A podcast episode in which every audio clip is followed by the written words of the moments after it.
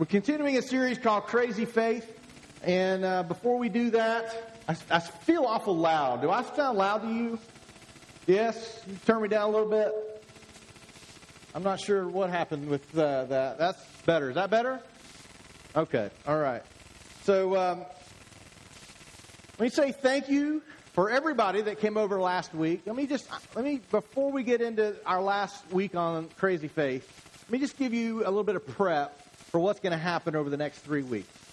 Um, a lot of you, if not all of you, maybe not all of you, came over to see the new place where we're going to be moving. And uh, I'm thrilled that you came to saw it. I'm thrilled with the response. I, I'm flabbergasted by how many of you actually watched movies in that theater. And uh, and then you know when Scott starts sharing that he and Karen dated in that theater, that you know we had to cut that off. We didn't need any more information there, but obviously that was a, a successful date for Scott.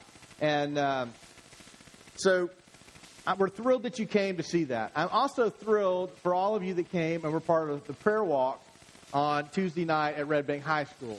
So there were about 30 people there. There was a combination of folks from Journey and some folks came from Cru that Tracy's involved with. Tracy is feeling led to move into Red Bank um, and uh, begin to work with their middle schoolers. So it's just a that's a great opportunity for us to partner with her there as well.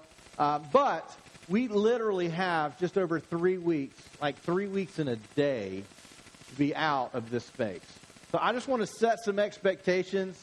Um, so the light's still going nuts. Richard's disappeared. Hey, this is a dedicated person. This is how you know your worship pastor is dedicated to the task at hand. So thank you for take, for working on that. It's not going to happen, huh? Okay, he's going to try it. Hey, let's give Richard a hand because when you're not supposed to be on stage, then you don't want to be on stage. So appreciate him working that out and trying to, to figure out what's going on. If you just need to turn those off completely, if that will work, that's fine as well. Uh, we don't need those lights. I think my shirt will show up today. Um, but thank you for those of you that came out for the prayer walk. We're working with a lot of different vendors. We're moving into a much more commercialized space than what we've been in. And so we're having others come in that are going to be moving our sound and moving our lights. And uh, there we go. And hey, you got it. If that's what you need to do. Oh, man. That it? Can you see me? That a good? That'll work. Hey, that'll work right there. That'll work right there. It's not. Whoa. Sweet. Okay. All right. Thank you for working on that. So, we're going to be moving some stuff out of here. These lights, I'm telling you, they're out of here today. Good grief. Um, but so some of this stuff's going to be moving out. You're going to have to get used to things being a little different over the next three weeks. Um, and that is so that we can be ready on September 6th to move in.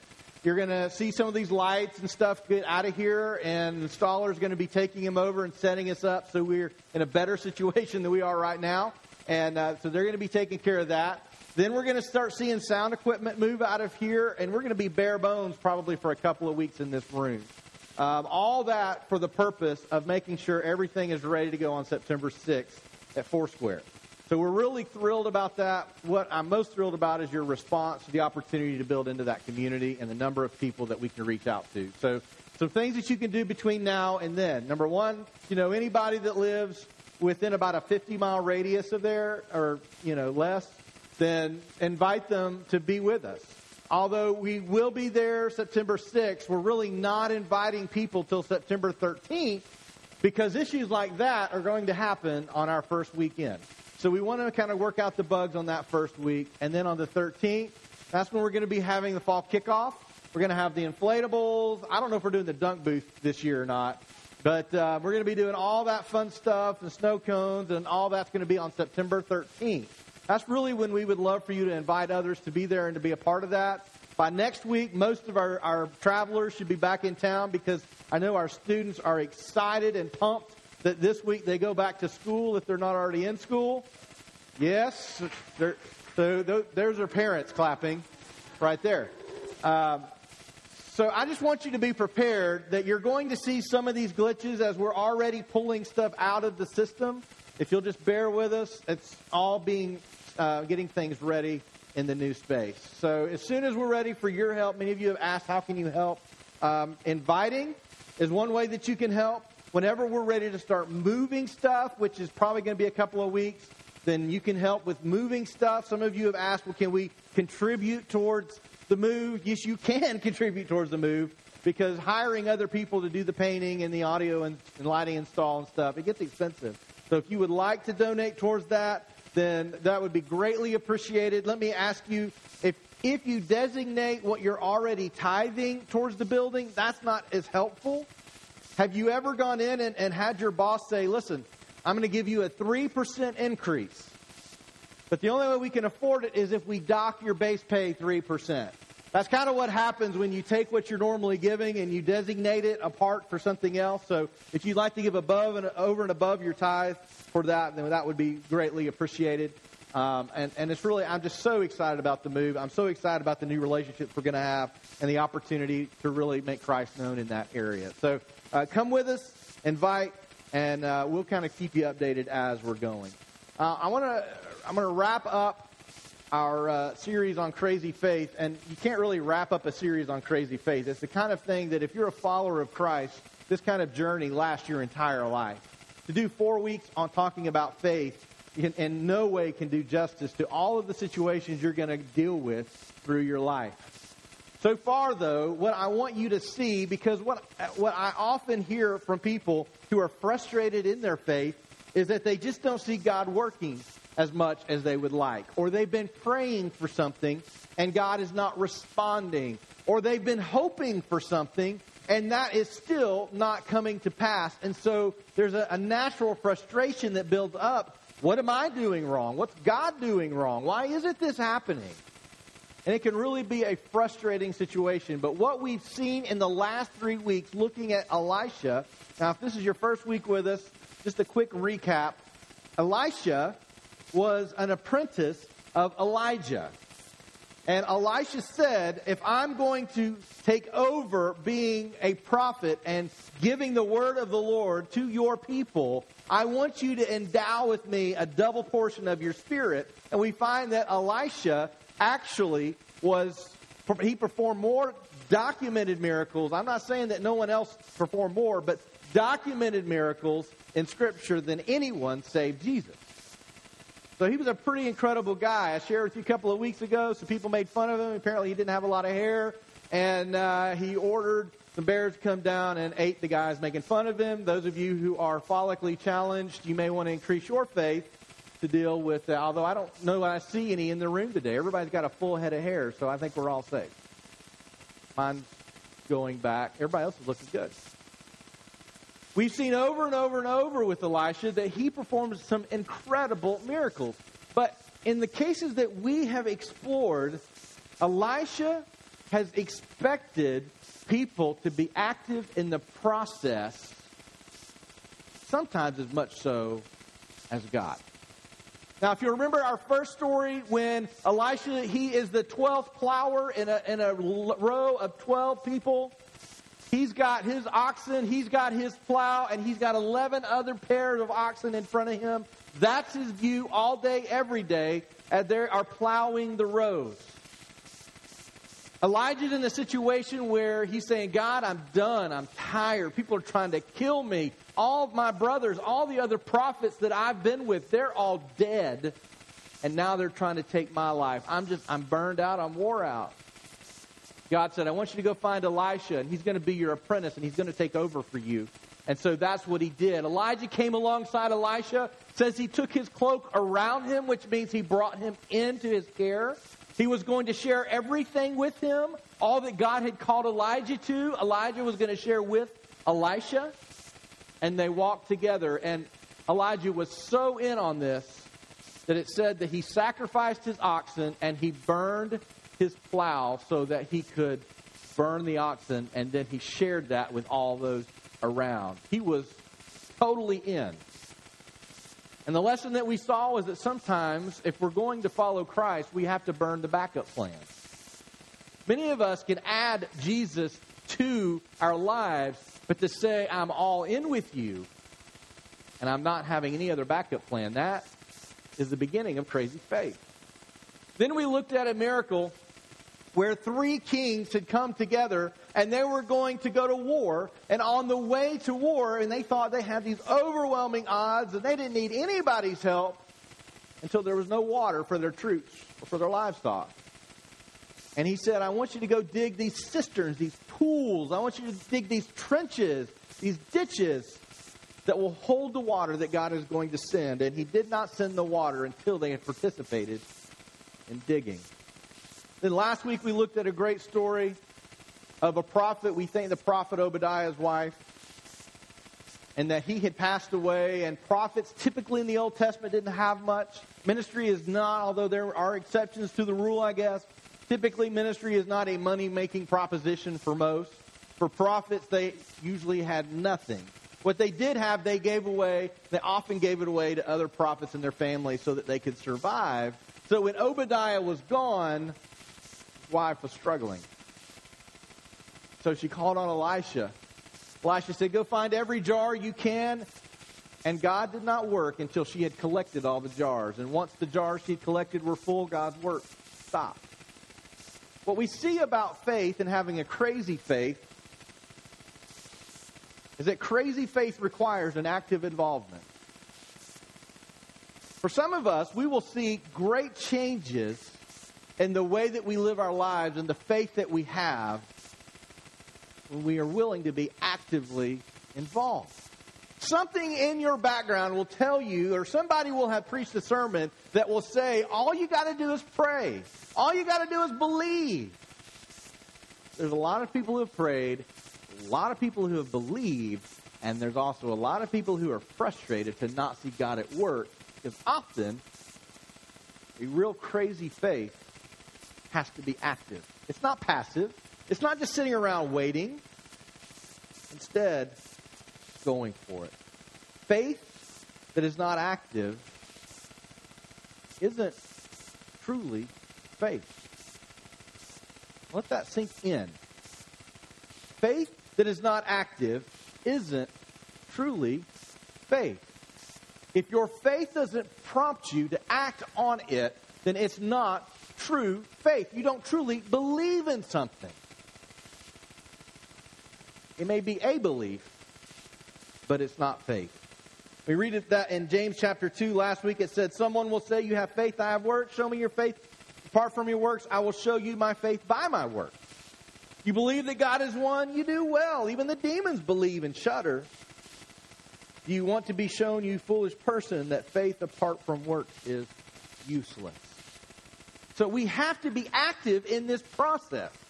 There's something that feels spiritual about saying faith is about prayer, and prayer is an active part of faith. But faith is just about praying and hoping and believing. What I have found is that if you really want to follow Christ, you have to be active in letting it change the way you interact with people, with God, with your life, with everything around you. Every single day, faith that's not active, it isn't truly faith. And if you say, well, I believe that that's true, you don't truly believe something unless that belief propels you to act on it. Think about that. I believe God. I really believe, but if that belief hasn't caused you to act in some way, you don't really believe it. One of the things I, we like is to eat is we, we like to go to Formosa and Little Tokyo. If you've ever been on staff or in leadership, you've, you've had a staff meeting at some point at Little Tokyo Express. Really, the food doesn't matter as long as you get the cup of the sugar sauce that they have. If you've been there, those of you who have been there know exactly what I'm talking about. But I always get a fortune cookie when I go to these places. And it's interesting on these fortune cookies, they never say anything bad like, when you leave here, you will be hit by a truck. They never say that. It's never been in one I've ever seen. You know, I, I always joke about I would just I would love to see some I would just I would have more faith in fortune cookies if if you got one that just said you are screwed. I'm sorry. That's it. I mean, that would at least be a little more honest for some of us, right? But on the back, you know what's on the back of these fortunes? Bunch of numbers. Do you know what the numbers are? They're your lucky numbers. You'll put them in the lottery and you'll win big. But I've never taken those. I've never played the lottery either. But I've never taken those and thought, I have my lucky number. I'm going to go plug these in and I'm going to go buy my ticket and I'm going to win the mega millions. I'm going to be rich. I've never done that because I don't believe that to be true. If I believe that to be true, you better believe I'd be getting my lottery ticket and writing down my lucky number. See, when you believe something, it propels you to action. If it's not propelling you to action, you may be flirting with it, but you don't really believe it. Now, what we're going to kind of wrap up with the last miracle in this series is we're going to be looking at a pretty incredible story where now Elisha has not only been the apprentice of Elijah, he now has apprentices of his own. So that's kind of how this thing propagates. Today we kind of have a ministry track if you want to go into ministry, and it involves a college degree, and then you go into seminary, and then you go through this application process, and all. That's that that's a modern adaptation of how someone goes into the ministry. Though many of you know you can minister without any of that. But in the Old Testament, things were passed from one person to the next. It was an apprenticeship. And so Elisha has taken on these apprentices. And in this incredible story, his, his ministry is just growing like wildfire, which is really not a surprise. The guy's performing miracles all over the place. And he's got so many of these apprentices now that the shelter in which they're using to live can no longer hold them. One of the prophets is going to come up and say, Hey, we need more space. We need a bigger house. And in the process of trying to enlarge this dwelling, this guy, this prophet, this I don't, not even a prophet, this prophet in training goes out and begins to hack away at a tree with an axe, and the axe head flies off into the river. It's gone. We have an incredible story of Elisha letting this iron axe head float to the surface where he can get it. And we're going to see a lot of different lessons from that. But what I want you to see is that there are times, even when you are faithful and that your faith has been growing, that you can lose that faith. Some of you know what that feels like. Some of you know what it feels like to lose something. There are all kinds of things we can lose. Some things are silly. We can't find our keys as we walk around in the house with them in our hand. You've ever gotten a text from somebody that says, Man, I can't find my phone anywhere, you know that they need help.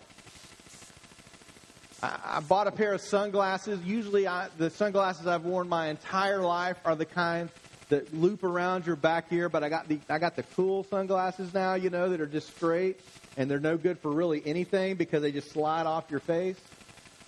But now I, I just set them on top of my head, kind of like Jack Scott over here. And so I walk outside, I can't find my sunglasses anywhere, and they're sitting right on top of my head. We lose things, and they're kind of silly. Some of you have lost other things that are more important, right? I've told you the story before where I lost Jake. It wasn't really my fault. I would never admit to it. But I kind of lost Jake, and we were at the beach. We were standing on a, I don't know, we were about the 12th floor of our condo, and I was looking over, contemplating God and His greatness and His majesty and glory. And the elevator opened, and all of God's greatness and glory. Jake walks in, the door shut, and the elevator goes down. I can't find him. You ever lost a kid? Listen, if you, okay, some of you have, so you feel better about yourself. Some of you think you're the worst person on the face of the planet, but you've not lost a kid yet. So you're doing okay. We can lose important stuff. So I lost Jake. We did find him, fortunately. And, you know, if other family members hadn't witnessed it, Deidre would never have known about it, but it was witnessed. Like, like father, like son. So you know we can we can we can lose things and they're important. Sometimes it hits closer to home. We've lost loved ones, right? We've lost somebody we care about. They're no longer with us. We've lost them. Maybe it's we've lost a relationship. Somebody was important to us. Something happened. There was a conflict, or something happened between the two of you, or more of you that you've lost a relationship and you feel the pain of loss. We took a trip down to Atlanta last weekend, and I had gotten my wallet out to buy something at the gas station. We hit the road. We made it about 60 miles down the road, and then all of a sudden I couldn't find my wallet. Pain that goes with losing some things. Already think I'm going to have to call everybody, but fortunately it just slid in the floor. A lot of things we can lose.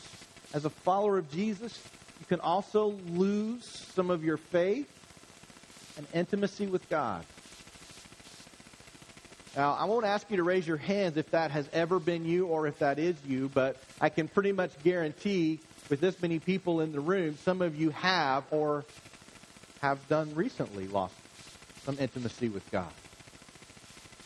The reality is, it's very easy to do that. One of the things that I've learned in years of doing ministry is for those who are most active in ministry, sometimes they are the quickest to feel like they're losing their intimacy with God. And you would think it would be the other way around. Those not involved in ministry be the ones that would lose their faith sooner. There are a lot of reasons for that. I, I have found through my ministry in, in the last 20 years or so, there have been times where I have been really on my game about what I'm supposed to do spiritually in front of others, but personally and intimately, it's just not what's playing out in my life. No one else would know that because you eventually learn how to kind of do what you're supposed to do. What happens when you lose something that's important to you? What happens when you go through a period of your life that your faith is on fire and you're excited? Whenever God is right there with you, know He's real, you are alive, and that anything can happen. The possibilities are endless. And then that begins to wane. All of a sudden, begin questioning, wondering, was it real? Have I done something to lose this? Is God mad at me? Can I ever be that person again? We can all lose something. But do we believe that God is capable of restoring it? We're going to be looking at 2 Kings chapter 6. If you're not already there, we're going to be looking at verse 1. If you're you have a phone, you can uh, follow along on YouVersion. You can follow along on the screen. If you need a Bible, there's some out in the hallway. Starting with verse 1 in chapter 6. Now the sons of the prophet said to Elisha, See, the place where we dwell under your charge is too small for us. Now, this is where kind of the students are, it's kind of, it's, it's kind of like their community home. They lived there with him, they watched him, he trained them, and they were kind of learning to become a prophet. They were experiencing what God was doing, and they were growing in number so that the place where they were living, it just couldn't hold them. That's a great problem to have, isn't it? It's a great problem to have when you, you just you need more space to contain what God is doing.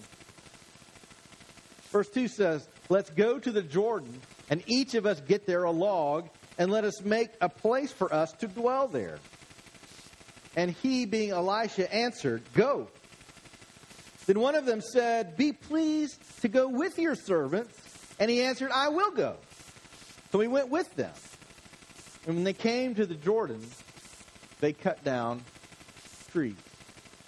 Let me just share a few things with you along the way in this story. You've ever in, been in the place where you've wondered, is God real? Is he active? Is he care about me? Is he going to do anything in my life? I really want you to pay attention to this. You're somebody who has been there and you've experienced great things with God, but right now you feel like you're just drifting. There's a lot that you can take away from this. If you've ever looked at somebody else's life and thought, I want to be like that person, I want to, I want to see what God's doing in their life, I want Him to do that in my life. And this is going to be for you. If you've ever wondered why God seems to be more active in someone else's life, let me, let me just take you through what has happened here, what we find often happens in those who are following Christ. Before we even get to the miracle, right at the beginning, because many of us begin to falter in our faith because we take the wrong initial steps to begin with. As we go through and look at this, one of the first things we see is that the sons of the prophets before they do anything. Now, I would not have been one of these sons of the prophets. I have a tendency to once I get an idea, I just want to go do it. And if it doesn't work out, well, it didn't work out. But I just, it, sometimes it's hard for me to go about all the right processes. Does anybody else struggle with that? It's not good. You need to, you need to own your own business if you're going to do that. I'll just tell you, it's not good to be employed and, and, and work that way. But I tend to have a and I have an idea and I want to go after it. I don't want to stop. I don't want to wait. I don't want to go through the process. I just want to go for it. I want to see it. I get excited about it. But what we see through their lives, and we see a lot of wisdom, is number one, they proposed the work to God through Elisha first.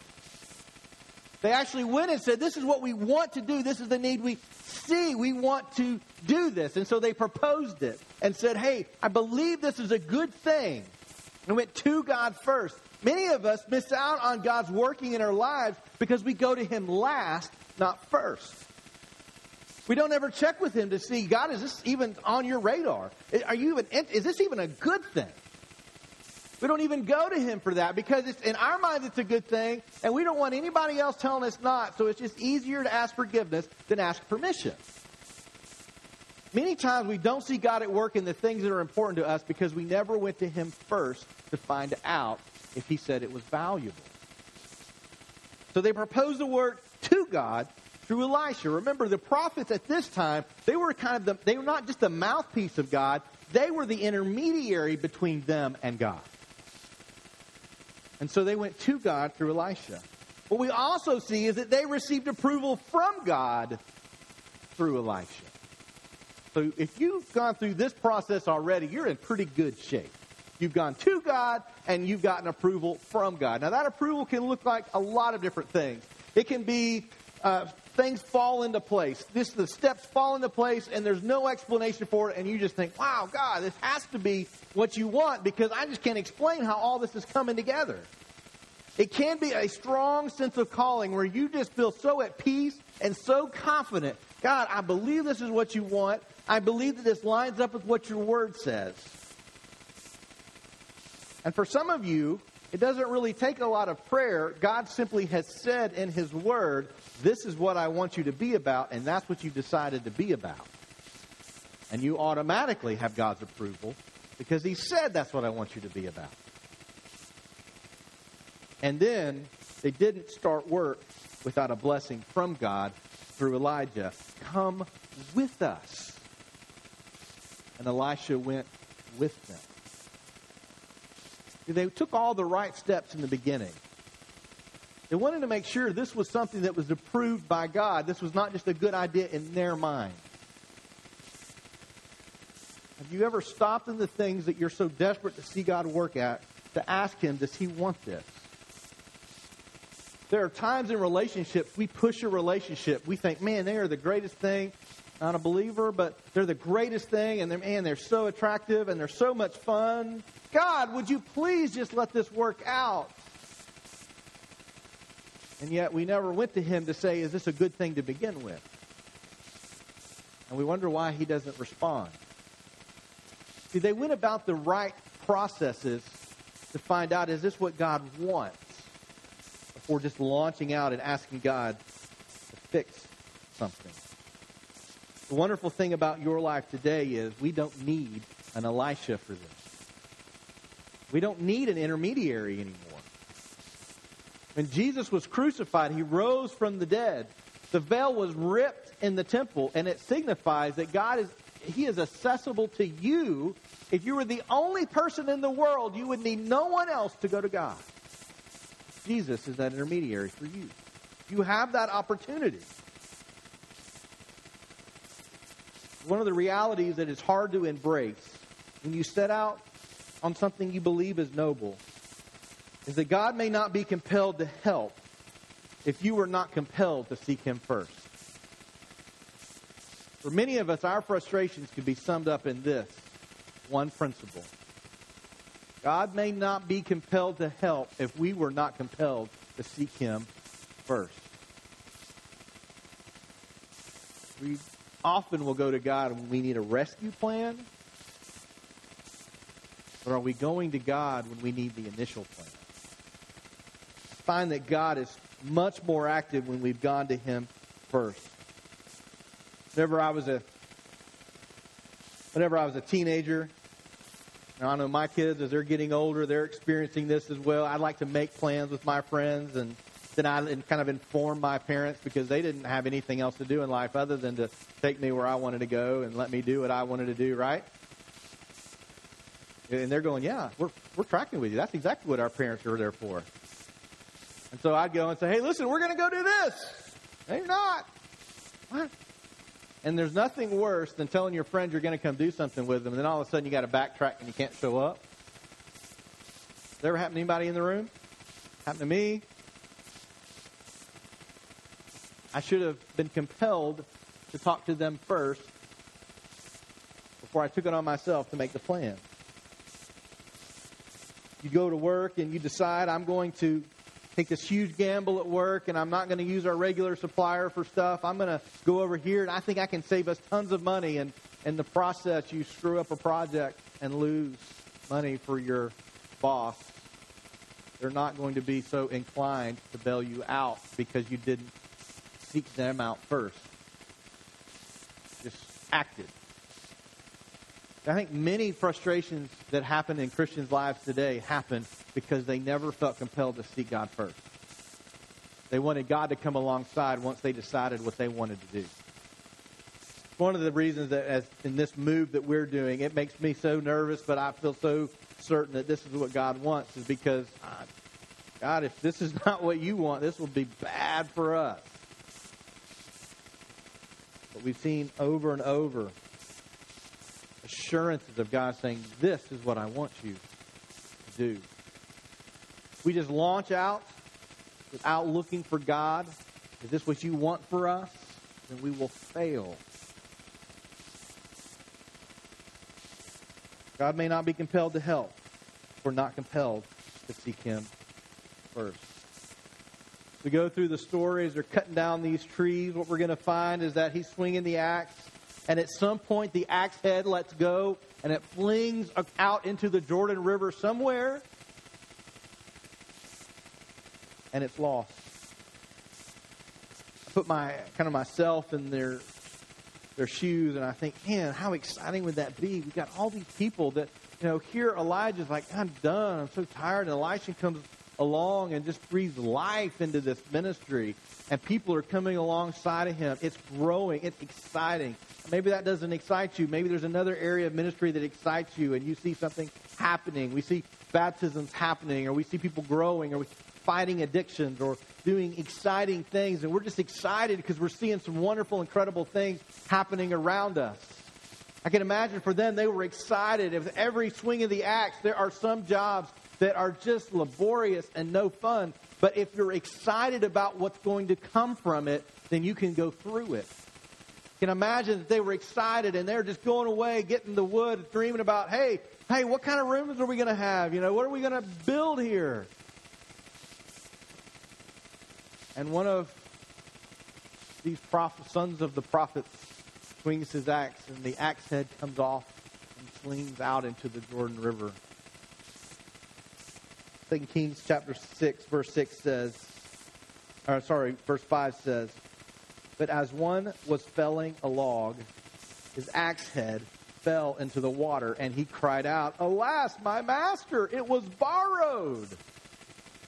That's bad news.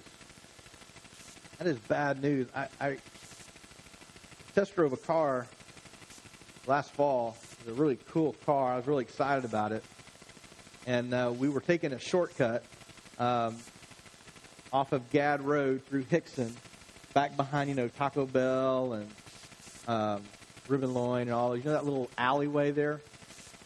As I pulled in, this young teenager, uh, you know, he, he maybe was 16. Uh, he was 16. He had a license, but you know, he didn't look much older than 16. He wasn't paying attention and pulled out and ran right into the side of me. I'm in a borrowed car and I've just had a wreck. Fortunately, it wasn't my fault. That would have been worse. So I'm calling the dealer, and I'm going to tell you something. When you have to call a dealer of a car you've just borrowed to take for a test drive and tell them you've just wrecked their car is not an exciting phone call.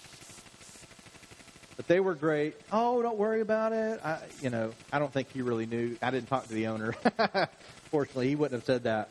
But uh, you know, borrowed things, when you damage or lose them, are worse than when they're your own. And so, what often happens whenever you move in faith, you get excited about the things that are happening around you. And you feel like God is there and God is just doing some awesome things. Your outlook is, is wonderful. It's beautiful. You're excited about the future. But often our greatest times of loss occur during those greatest times of hope and expectations, don't they? We're so on fire. We're so excited. Nobody's going to take us down from this. And then it happens. It often happens in your faith. And you will be challenged to stay true to the thing God has told you, even when you're dealing with a loss. That's what happened for this guy. Axe head goes, he cries out, I've lost it and it's borrowed. There are all kinds of trials that will come into a life of faith. There will be people that you love and care about, you find central to your life, that all of a sudden things will fall apart in the middle of what you believe is a great lunge into what God wants for you to be a part of. There'll be all kinds of tests that will come in these times. And there's something in us that says, if I'm doing God's will, then I shouldn't have any problems. God should just pave the way. That's just not the way we often see it work. Instead, that's when the enemy comes. You have that Job moment. Everything's great. I've got my family. I've got everything happening. And the test comes.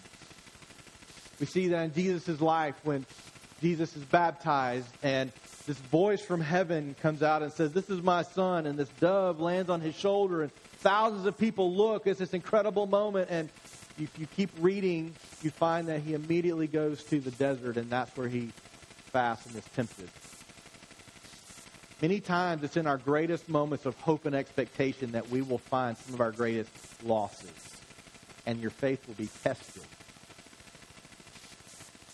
And you keep going. Can you keep moving?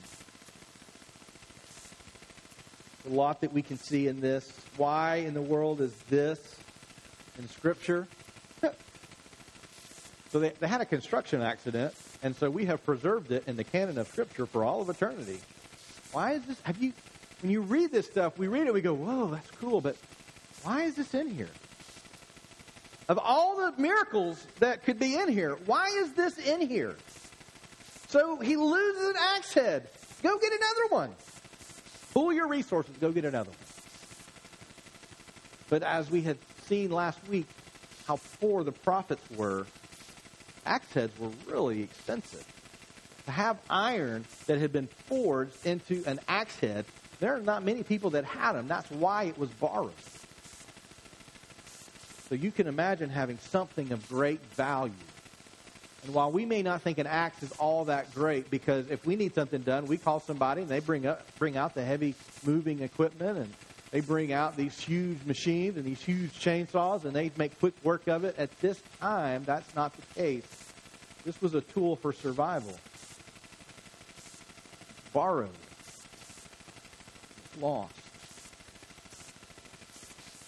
I think one of the reasons that this is in here is because God does care about the things of your life, even what some would say are the small things of your life. God does care what's going on in your life. He does care whenever you're feeling stress and anxiety. He does care whenever you're struggling with the next step you should take. He does care when you're frustrated saying, God, why aren't you working? God does care. He cares about all the things of your life. Verse 6 says this then the man of God, Elisha again, said, Where did it fall? Then he showed him the place, and he cut off a stick, and he threw it in there, and it made the iron float, which is a pretty, that's a pretty big deal. Pretty incredible. Now, there are some commentators that believe that what that means is that Elisha found a big branch, and he said, well, Hey, where's it at? All right, let's just see if we can fish it out of there, and he just drug the axe handle on to shore. But that is not what the scripture says, and that is not how God works. threw a stick in, exploded. Now, why would God choose to do that? I mean, God could have just kept his hand on the axe head so that it never flew off in the first place. Why did God perform that miracle through Elisha? Here's, here are uh, just four things that I think. There's more, but, you know, all the time I've got. Four things. Number one, God cares about your unforeseen problems. If you feel that you're a small fish in a big pond and God doesn't even know what you're doing, that is not true. If you feel that there's nothing great, nothing grand about you that God would take notice and He would be active and a part of, that is not true. God cares about your unforeseen problems. Some of the follow up questions to that, then for some of you that are pushed back will say, well, why doesn't God answer my prayer? Why doesn't God fix my problem? Why doesn't God change the circumstance? Why doesn't God repair the relationship? Why doesn't God make this go away? And I, I don't really have a great answer for that.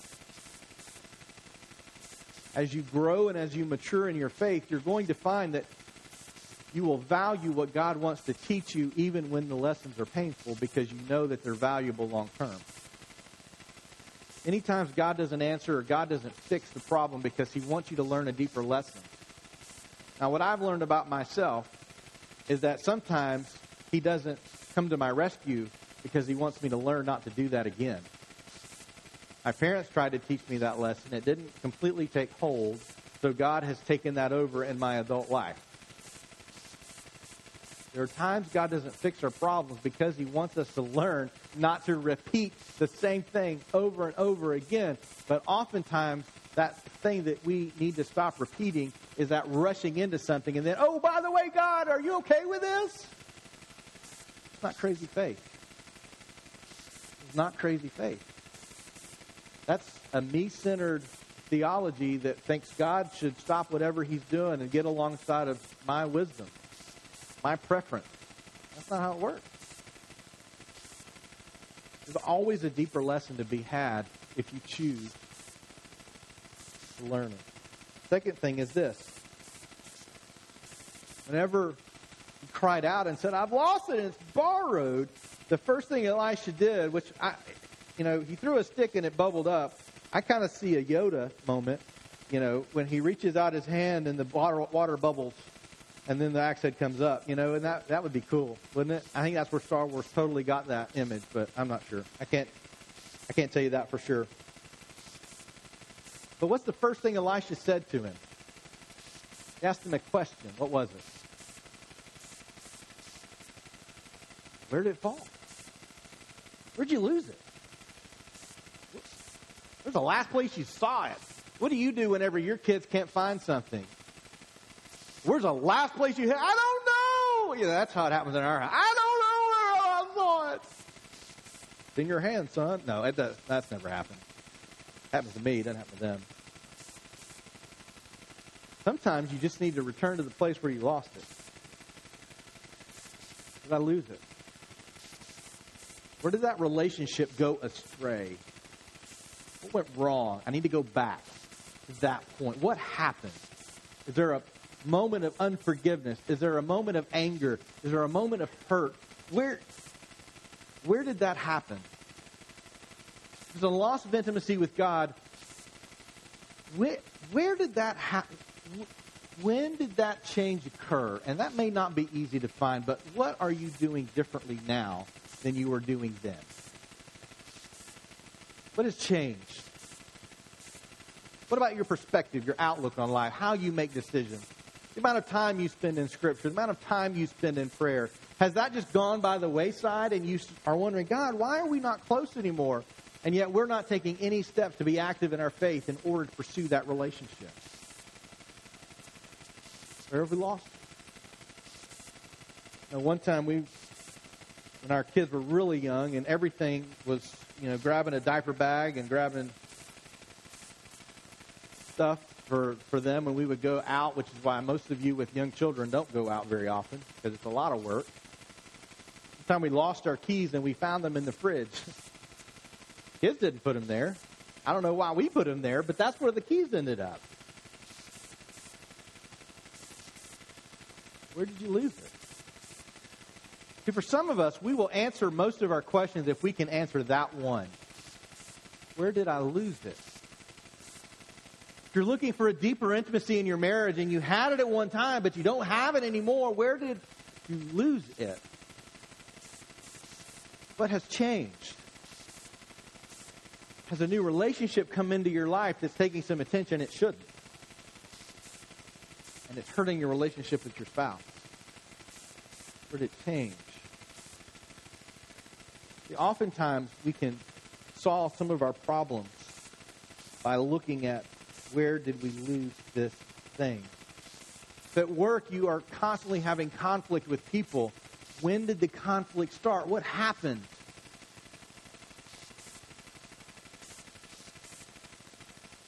Number three. And of course, this is a huge one. The third thing we take away from this is that God does still perform miracles. Crazy faith has to believe that.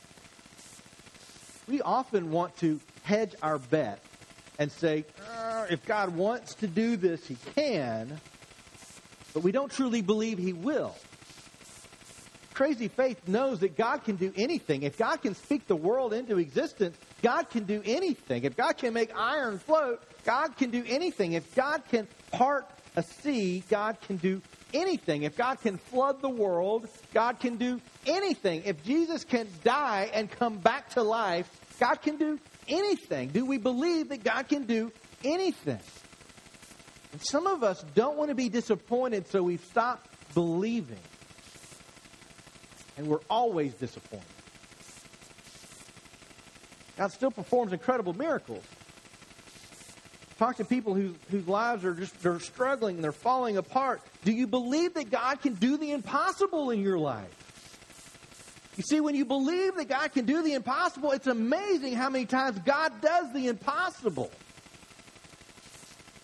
We don't believe that God is capable and He wants to. God still performs miracles. He can perform a miracle in your life. He can perform a miracle in your family. He can perform a miracle at your job. He can perform a miracle in the community. He can perform a miracle in the church. He can perform a miracle. Those who are sick and are hurting can perform a miracle. God still performs miracles. Not just the Old Testament. He still performs them, but do you believe? Fourth one is this. God wants you to be active even in miracles. I don't know what has happened. A good question for us as a nation would be, where did we lose it? I think there's a general feeling amongst all people in all parties that we've lost something. Where did we lose it? That would be a good place for our presidential debates to go. Where have we lost it? Where did we move alongside? I have ideas, but this isn't a uh, debate, so I won't share them. But where have we lost those things? One of the things I truly believe is that we have become such a passive people. I don't mean active like we need to go invade everyone who's different from us, but we have become passive, waiting for things to happen to us instead of us taking the reins and going after them anymore. But you'll find some of the people who are most excited about life and most excited about what God is doing, they chose not to be passive. They chose to be active. And we see that over and over again. If this had been a Yoda moment, then we would have seen Elisha raising the axe head out of the water, and then he would have just caused it to float over and set it right down on dry land. But he didn't. Instead, he says, Go get it. Raise it up. Now go get it. How many of us have been right at the cusp of experiencing a miracle, but we weren't willing to go get it?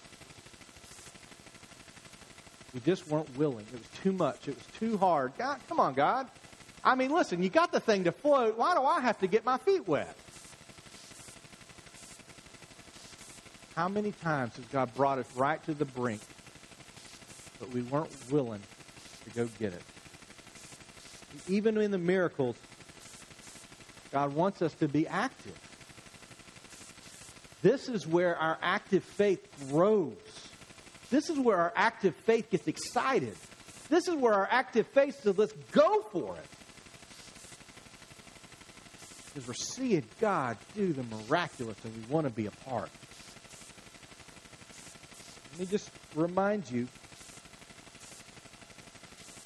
if God chose not to answer and he chose not to float that axe head, sometimes it's because we were on the wrong path to begin with. God's not encouraging us to stay on. But as we saw in this story, they came to him and said, This is what we think we should do. We, we see this need. Is this it? Yes. Will you go with us and be a part of this? I'm there with you. And they went to God first. For some of us, we're going to have to cut the fat, right? We're going to have to say, God never told me to do that. As much as I want it, God never told me to do that. I got to let it go. It's, you're going to feel lost there because it was important to you. You wanted it to happen, but God never said it was good for you. There are many things in our lives that we want to go after that are not healthy for us. For some of us, we need to let those go. For some of us, God is absolutely at work, but He's waiting to see if we care enough to be active with Him. If we don't care enough to be active with Him, why should He be involved with that? I want you to know that God is focused on finding what is lost. If you are here today and you are struggling because you have lost something, God is focused on finding what is lost. If your marriage is struggling, God is focused on finding what is lost. If your relationship with your parents or your best friends are struggling, God is focused on finding what is lost. If you had great purpose in your life, you know where you were headed, you know what God wanted you to do, and now you're not so sure, God is focused on finding what is lost. So if you're feeling right now that you are lost in something, God is focused on finding you. Luke 15 says this What man of you, having a hundred sheep, if he has lost one of them, does not leave the 99 in the open country and go after the one that is lost until he finds it? And when he has found it, he lays it on his shoulders, rejoicing. God loves to find what is lost. what I know to be true about human nature is that once we have lost it, we begin telling ourselves some of the most hateful, worst things we could ever say to ourselves. We don't have to have somebody else say it. They say it, we say it to ourselves. Look what you've done. You lost it. Too bad. You'll never get it back. You're a lost cause. You're hopeless. You had your chance. It's over. Those thoughts go through your minds when you've lost something.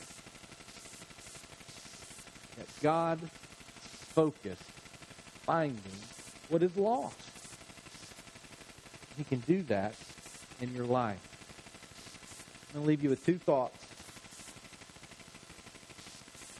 One for the entire series. Crazy faith is an active faith. Bottom line. Crazy faith is an active faith. The active. For some of you, an active faith looks like taking a leap in your career choice. For some of you, an active faith is taking a leap in your relationship. For some of you, an active faith is simply going back to some of the disciplines you knew to be true to lead to intimacy with God, including spending time in community with others, praying, studying, being involved in reaching out to those in need. For some of you are so gifted at relationships being able to see when someone is lost themselves and doesn't know Christ, and you have an opportunity to share him with them. Maybe the next active step for you. Crazy faith is active. Being active can also be fearful. If I'm rejected? What if it doesn't work out? What if I try and they laugh at me? What if this doesn't work? We're great at talking ourselves out of stuff. A crazy faith is an active faith. And this is the question I want to leave you with because that is our bottom line for this series, I want you to I really want you to consider this. What do you believe so completely that you're willing to act on it today? You believe it so completely you're willing to act on it. No guarantees. No guarantees what's going to happen. Not sure how this is going to play out, but you believe it so completely you're willing to act on it now. What what is that? For some, it may be a first step in faith in knowing Christ. For others, it may be in regaining those disciplines in which you were you you and God were so close and you knew it and you heard Him speak in your life. It may be a change in the way you deal with people around you. It may be that the driving passion of your life needs to change. And I, I won't kid you. To change the driving passion of your life is painful. Because there's a reason it's a driving passion for your life. But what if it's not a good passion? What if there's a better one? What do you believe so completely that you're willing to act on it today? I'm so excited that God is willing to let us work with Him. I, it, it excites me. I don't know about you, but it excites me when God says, Listen, I'm going to do my part, but I want you to have a part too, because then I get to work with God. How, how exciting is that? I get to be a part of the supernatural. I get to be a part of what He's doing. That is an exciting opportunity. You want a crazy faith, and I sure hope you do. That's what I want for my life. I'm not going to kid you and tell you that, that every day of my life is full of crazy faith. There are days that I'm not. If that's what you want, go for it. Be active in your faith. Watch God do the impossible around you. Pray. Father, God, I, I believe you're calling people here in this room to great things, and they may not believe they're capable of it, but you intend to empower them to fulfill those great things. I, I pray that you give them a confidence in your power, what you can do, what you want to do. Father, for those that are struggling with things that are lost and believing for great things to strive for is just not on their radar. For now, the feeling of loss is too great and too painful. It just hurts too much. But God, I know that you are a God who wants to find the lost. You want us to find what we've lost in ourselves. Father, I pray that you would be actively working to restore their faith Pray that you would make the steps clear that you want them to take. Give them the courage to take them. Father, just as you have restored so many things since the beginning of creation, I pray that you would restore in them that hope and that passion. Restore for them what they have lost. For those things that can't be restored, those loved ones that have passed away or gone before us, you can restore a hope. One day we can all be with you. Help us find what is lost. We can pray.